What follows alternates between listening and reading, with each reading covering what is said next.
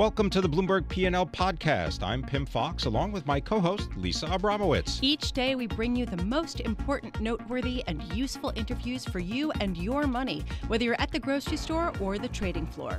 Find the Bloomberg P&L podcast on Apple Podcasts, SoundCloud and bloomberg.com.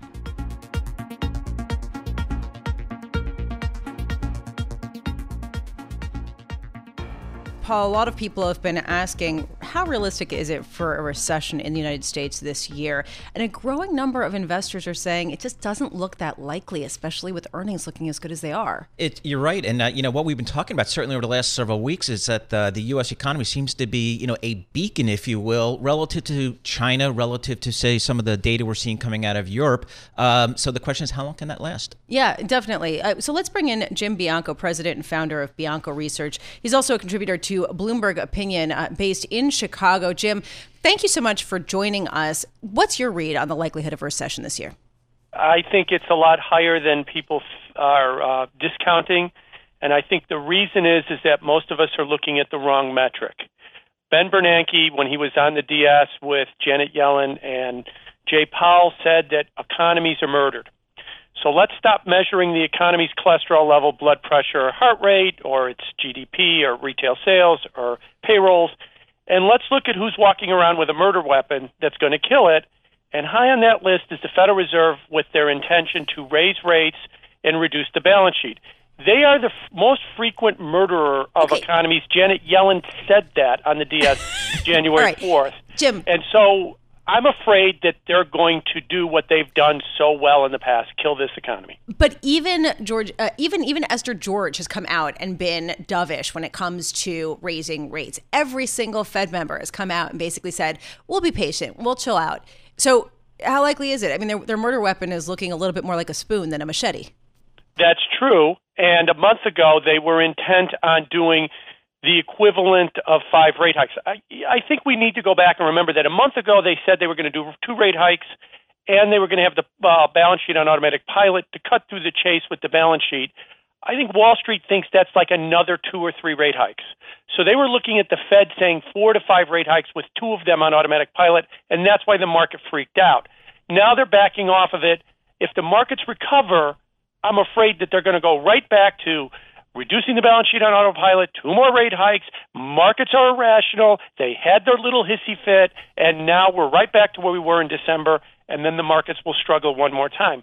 So, yes, they're off that now. I'm what just not so sure they will be when we get to April, May, or June. So, Jim, what you mentioned the balance sheet. What do you think? And you, I know you don't have a lot of confidence here in what they in what they say, but what do you think the Fed will do with its balance sheet in 2019? I think that for now they're going to continue to reduce their balance sheet I think that the next uh, level of turbulence in markets, if we get one, let's say if we get one, they'll start to reconsider that. I think the fundamental problem here is the Fed thinks that, to use Jay Powell's this is watching paint dry, this is technical, everybody's eyes roll, and nobody cares about this. The market thinks this is another form of tightening. And if the markets start down again, stocks retest their December lows, I think that then we might see them back off of the balance sheet. I had to guess, I think that's what's coming. That we will get a retest and they will start to rethink the balance sheet, but they're not now. They still plan on going 50 billion a month. Okay, well, the other aspect, uh, the other murderer of financial cycles tends to be financial imbalances, this according to Janet Yellen. And you highlighted this recently uh, in a note. And I'm just wondering on that side of the equation, is there an issue? Uh, there is an issue to the extent that we have seen, you know, to use a Wall Street parlance, a drop of liquidity that markets can be moved around with less and less money than they've ever had, and that could create some kind of a problem. As far as financial imbalances go, if you're looking for them in the U.S., no, I don't think that the U.S. is outrageously undervalued or overvalued. I do think, though, if you look overseas, especially to China, their market is very vulnerable. They could see a, a swoon. That's the second largest economy they have problems. Everybody's going to feel it. And I still think that Europe is not out of the woods yet. So if there's a financial imbalance coming, I still think it might come out of the uh, rest of the world, not necessarily the U.S. And within the U.S., I do think we have a bit of a liquidity problem. It's not debilitating, but it's definitely worth mentioning. So, Jim, at the risk of going someplace we maybe should not go. Let me just ask you, what are your thoughts on Chairman Powell? Do you view it as just a lack of leadership or just not having a principle to stick with? You know, um, I was really excited when he came in, and I was really having high hopes for him, and he's been a bit disappointing. I think the mistake that Powell is, I'm going to go into my mind reading mode right now, is that he is not, and he is not a PhD in economics. He's trying to act like one. And I think the sooner he stops, the better off we'll be. Every speech he gives, he flip flops from dovish to bearish. He flip flops four or five times since October. And he gives us no idea where he really stands on any of this stuff. And we're reduced to looking at the transcripts from five years ago that were released last week to try and discern what Powell thinks today because we can't figure it out from what he's saying today. So I, I've been disappointed. I understand he's new at the job. I understand he's going to have to grow into the job. But JBJ, quit trying to be Dr. J, PhD in economics. You're not one, and that's why we like you. and stop being that, and I think you'll be a much better Fed chairman. Well, if Jay Powell is listening, he will now go and look in a mirror and say, "I'm good enough. I'm strong enough, and gosh darn it, people like me." And perhaps he'll be a little bit more consistent. Jim, I do want to get your sense on the 10-year Treasury yield because we have seen it tick up. We've seen the curve widen a little bit, a little bit of steepening, moving away from sort of the near inversion spots. Do you expect that steepening to continue? Do you expect to see uh, the, the, long end sell off? In other words, 30 year yields rise a lot more as well as 10 year yields? Yeah, I do expect them to go up at least over the next, you know, couple of weeks or months. Let's draw this a little bit bigger. If you look at a chart of the yield curve, or you look at a chart of the 10-year yield, or you look at a chart of the S&P 500, or you look at a chart of crude oil, you're looking at the same chart because they're all moving up and down together right now because we're being driven by this macro fear of recession, political instability, trade, all that mixed up into one. So I think that we are probably going to see more recovery in the market. Stock market goes up, crude oil goes up, yields go up, the yield curve widens. All of that will happen. The question is, when will they start trading like their own individual markets instead of just variations on the same theme? I think that's still a few months away at the earliest because I still think there's there's this fear of what could be coming next. So higher yields, higher stock prices. Still think if you get into later this year, there's a chance we might have a retest. I'm putting my technical analysis hat on. It's rare to see a sell off that hard or yields fall that much without at least attempting a retest of that. I still think that's to come. But for the next several weeks to months, I think it's going to be higher yields and higher stock prices. And just 10 seconds, uh, Jim, recession odds still low in your sense? Yeah, I know. I'm going to put them at 45 to 50 percent, just okay. a little lower than a half, because I still don't trust the Fed. They've got the murder weapon. Very good. Jim, th- wow. thanks very much, Jim. We appreciate it. That's Jim Bianco, president and founder of Bianco Research. Uh, not shy to kind of lay, or put the blame where you think it should lay. Yeah, Jim doesn't mince words. I love it.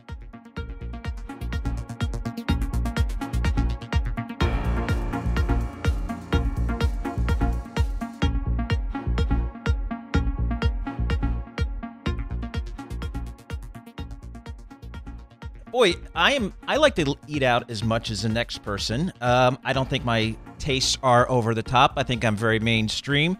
But it's interesting here in New York City. It's harder and harder to find a reasonably priced, restaurant. I, I suspect that might be true in other large markets.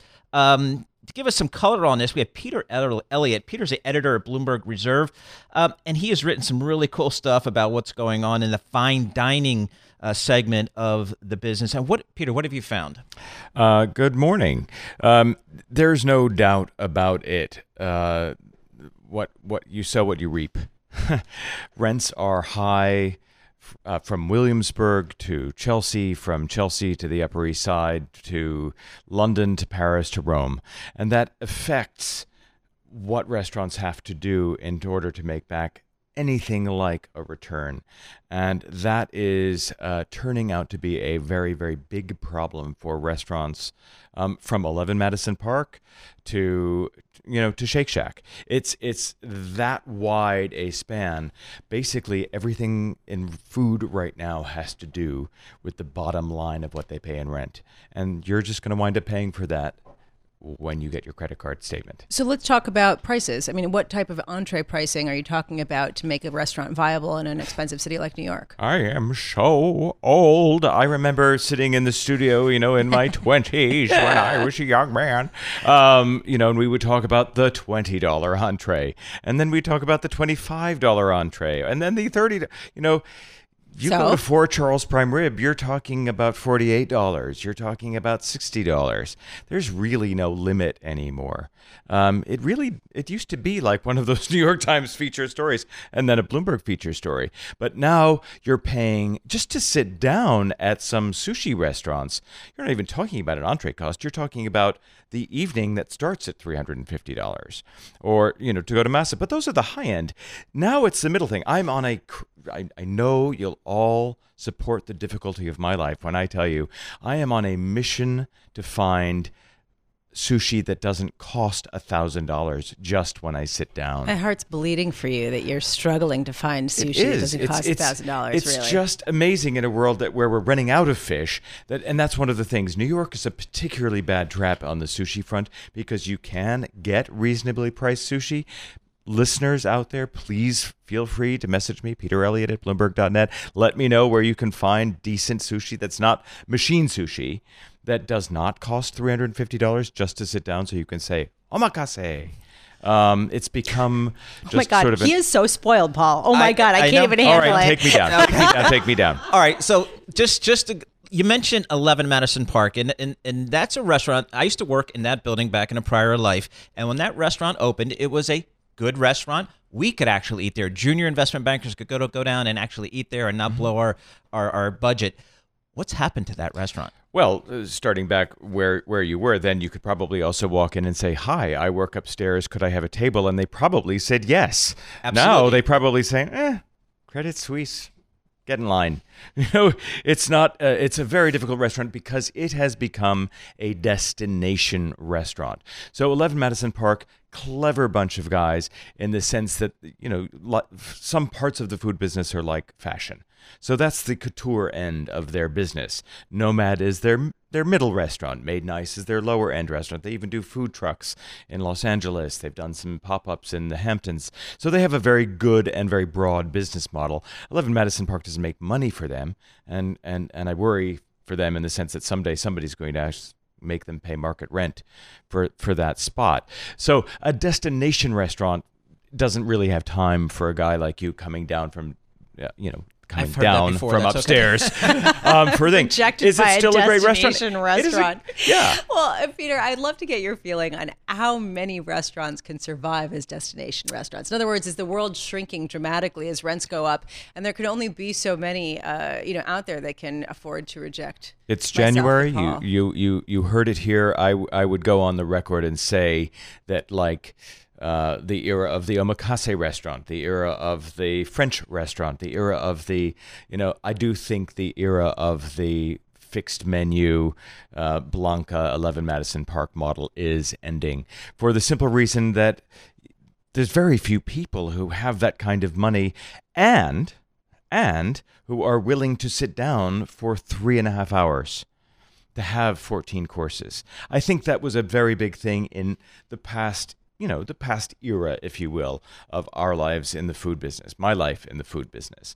Uh, and certainly it's very hard for me to convince a Bloomberg client to sit down for that amount of time. So they want quicker, easier options, which is why Shake Shack which has a, a familial relationship with 11 Madison Park, believe it or not, um, is, is, is where the money is to the extent there's any money in the restaurant business at all. All right, so what are the rest of us doing if we want to go out in New York or London or other major markets that are experiencing some of these real estate uh, issues? Where do we go? What do we do? Is there still a market for us out there? There's absolutely a market for you out there and many, many others. And where, where I am seeing the trend move for 2019 is that a lot of these restaurants, and 11 Madison is part of that. They're getting a lot of they're getting a lot of pressure from us today.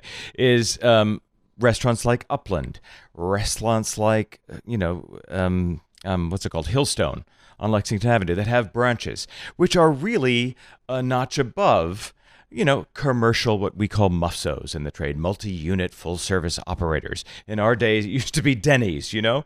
And obviously, we're not going to get a guy like you to go to Denny's. And I can't see taking Lisa there either. I've been Not- to Denny's. Not that. Mean, no, come of a night. Late you at know? night, though. Not Yeah, the, hey, typically. you're talking to a guy who just went to Chick Fil A. I loved it. I thought it was great. But remember, what Shake Shack did was say, "Here's a slightly better burger for slightly more," and so restaurants are learning the hard way that a Hillstone or an Upland, you can get much better food. Um, for a little bit more, and you don't have to do, maybe you know, maybe save the the the the big um, prix fixe menu experience for a once a year thing, an anniversary or a special occasion. So what about all the billionaires? Because the number of those has risen Mm-hmm. dramatically. I mean, Jeff Gundlach took to Twitter complaining that his breakfast spot was raising prices by 10% uh, this week. Uh, but I'm just wondering, where do these billionaires eat? Um, billionaires eat at restaurants that have worked out how to how to shape this. Um, you, you know, the the Altamarea Group springs to mind. Uh, Marea on Central Park South. You probably see more billionaires sitting at at th those lovely corner tables than probably anywhere else in New York. Um, they tend to want to go to safe places where the food is done by you know it's that's really the thing the, the era of Daniel Cafe Boulud in the city uh, is another great example where you're pretty much consistently going to get the same thing every time but it's expensive i mean Marea is not a cheap place to go um, still it has the kind of cachet that is good enough for billionaires Well, Lisa knows that I'm all about the power of lunch, and so that was the Four Seasons restaurant uh, for years and years and years in the. Seagrams. They forced to move, or they moved from the Mm-hmm. longtime iconic Seagrams building. Was that also a rent economic issue? No, in that case, well, it was a. Uh, uh, we we might have to we might have to open a bottle to have this conversation. Yeah, please. Uh, let's you know if uh, if Paul's going off for his his his uh, three martini lunch, then we better get started.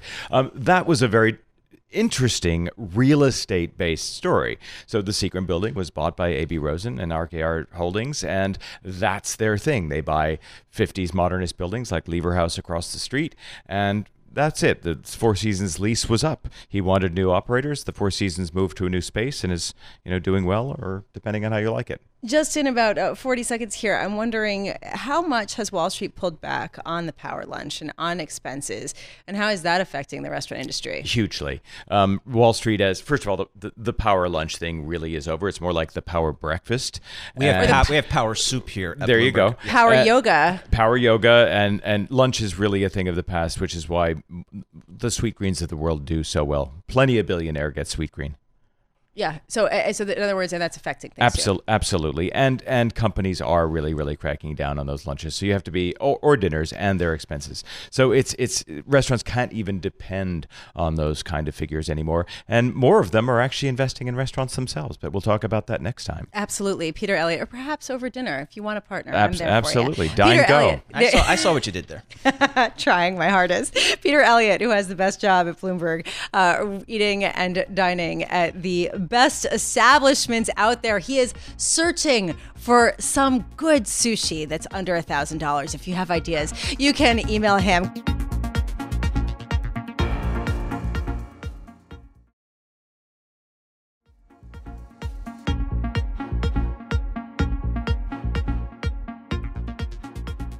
So, Lisa, let's dive a little bit deeper into Morgan Stanley and some of the other banks and investment banks results we've uh, we've heard this week. Joining us on the phone is Ken Leon, Global Director of Industry and Equity Research at CFRA. Uh, Ken, welcome. Wonder if you could, uh, you know, we just had Morgan Stanley this morning. Street's not liking the numbers. What did you see? So Morgan Stanley disappointed relative to their peers, and and also coming off a strong third quarter, they pretty much washed out with probably the weakest quarter of the big six of the large banks. So uh, we had, you know, if you look across the board, let's start with just the FICC business and and just the, the trading in general. We've seen equities on the street this quarter generally pretty good, but it was really the fixed income currencies and commodities. So talk to us about the trading desk at Morgan Stanley and how were they, you know, you know, relative to your expectations, relative to their peers. It's a good place to start. And when we look at trading, equity was flat, uh, e- even though with all volatility, maybe investors were on the sidelines in December. Uh, FICC, particularly fixed income with uh, rate and credit uh, products um, just didn't really work well. Uh, essentially, Morgan Stanley uh, took client trades and it didn't help them. That was down 30%.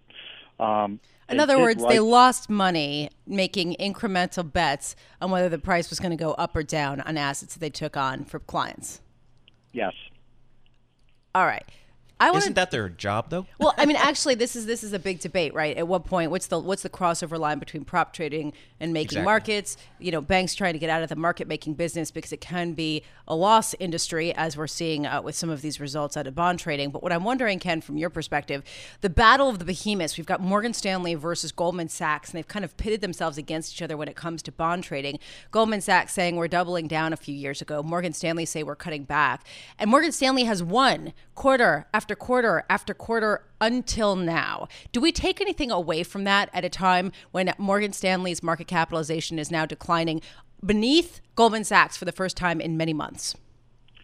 Absolutely, and and the delta change for Morgan Stanley just wasn't anything else they could do proactively for fourth quarter. Goldman Sachs, totally different story. For the last nine months, they've been moving into the traditional corporate treasury where they had low market share versus the investment segments such as um, hedge funds and prime brokerage, et cetera. So the ability for Goldman Sachs now with new leadership from investment banking is bringing that into better integration with the trading desk. Uh, and that speaks to better performance from Goldman Sachs yesterday versus Morgan Stanley today. So, Ken, being a longtime Wall Streeter myself, and when January comes around every year, I think compensation. Um, how did Morgan Stanley do in terms of their compensation, their compensation ratio? How are they doing on the cost side? So, um, the capital markets, investment banking, and perhaps some trading, uh, they did well, but you know, significantly in their large wealth management business, there were compensation adjustments related to deferrals. Um, James Gorman spoke to the risk of having such a high level in deferred um, compensation. So they, they took that adjustment in this quarter. But I, I think wealth management also was affected by lower market levels. Uh, they didn't say today, Goldman said yesterday that in December, when you have lower market levels, it affects fees, typically one month later, which would be January. So I, I want to talk a little bit about Morgan Stanley's path forward because uh, one thing that James Gorman said on the earnings call is that they are thinking about acquisitions now after being sort of out of that game for a while. Can you think of some smaller uh, investment firms or uh, or banking firms that they would be looking to buy? I think it's more creative and disruptive than that. Uh, earlier in 2018, we saw J.P. Morgan embrace Berkshire Hathaway and Amazon. It was interesting. Citi kicked off this week Monday, and Friday before that, they had an announcement about ValueAct, with now having formal discussions internally um, on Friday. I, and I think where that's going, looking at ValueAct, is large banks see changes in terms of digital and also in terms of transactions. So partnering uh, with uh, financial service companies or technology, I think is going to be a big part of the 2019 story. Okay, so which companies would be uh, sort of game for Morgan Stanley? So, you know, generally, it, I think it's going to be strategic, um, not necessarily where they make um, large acquisitions. I think tactical would be anything that helps them in terms of software development uh, for trading, but but then also uh, for their growing business and wealth management, which might also be moving more into retail consumer banking, like more like Goldman Sachs. All right. Thank you so much for being with us. I'm just trying to imagine. Are we talking Aladdin? Are we talking uh, PayPal? But uh, I guess we shall see. And uh, it's sort of an interesting idea that financial technology is the place where a lot of big banks are looking to add. And if it's not add in, in wholesale uh, form in the traditional sense, it's at least partner on some kind of concrete sense. Uh, Ken Leon, thank you so much for being with us. He is Global Director of Industry and Equity Research at CFRA Research definitely the battle of the behemoths is fascinating to me because they took such different tacks, Morgan Stanley and Goldman it is. Sachs. And, and and it's very much in the hallways of both Morgan Stanley and Goldman uh, Sachs. They're looking at each other every single day. And today, Goldman Sachs is wearing a smile. Morgan Stanley, not so much.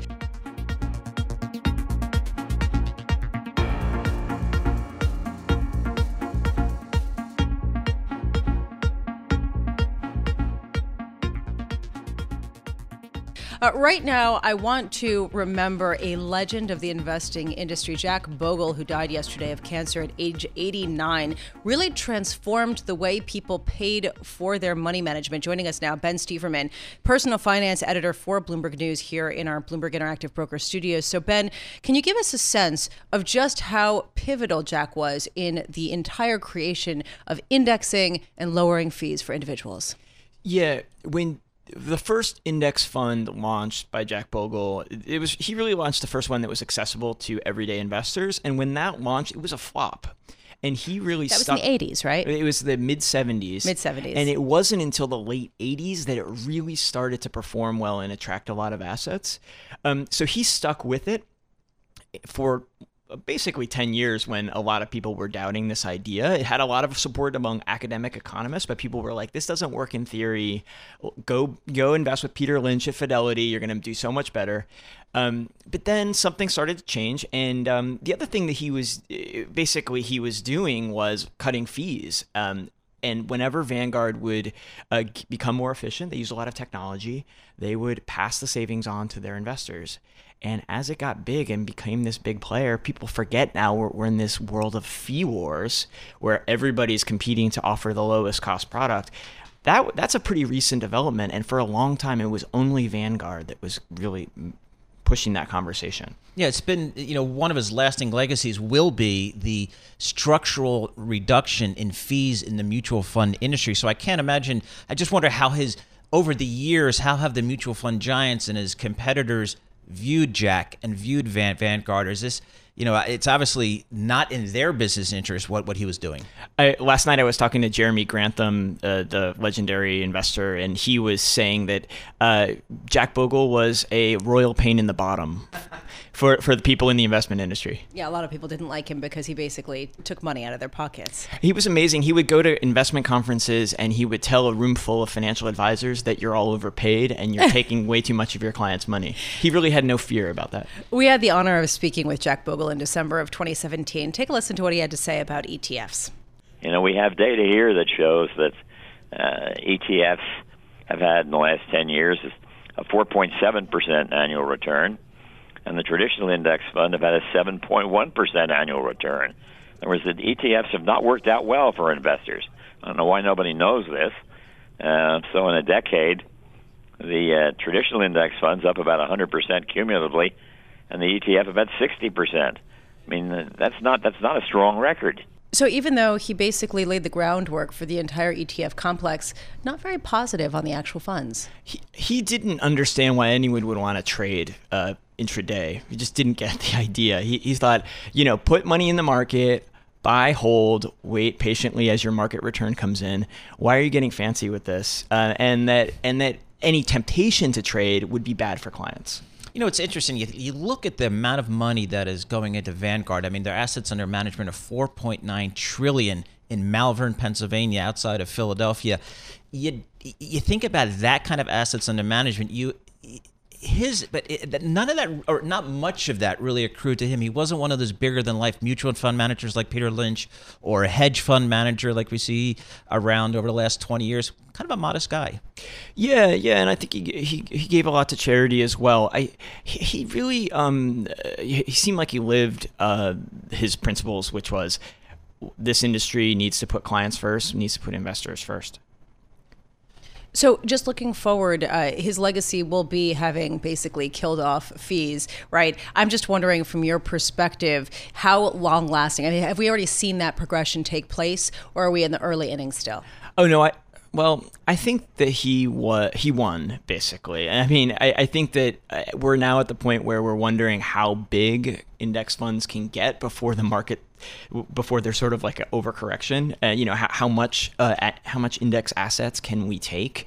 Because um, you look at endowments, you look at pension funds, you look at the underperformance in the hedge fund industry. Um, Jack Bogle doesn't.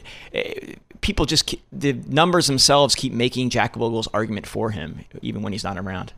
Ben Steverman, thank you so much for being with us. Ben Steverman, personal finance editor for Bloomberg News, remembering Jack Bogle, who arguably did more to the industry of asset management than anybody else, I would argue. And certainly for the individual investor, made it uh, affordable and uh, provided fantastic performance over the years. Thanks for listening to the Bloomberg P&L podcast. You can subscribe and listen to interviews at Apple Podcasts, SoundCloud, or whatever podcast platform you prefer. I'm Pim Fox. I'm on Twitter at Pim Fox. I'm on Twitter at Lisa Abramowicz1. Before the podcast, you can always catch us worldwide on Bloomberg Radio.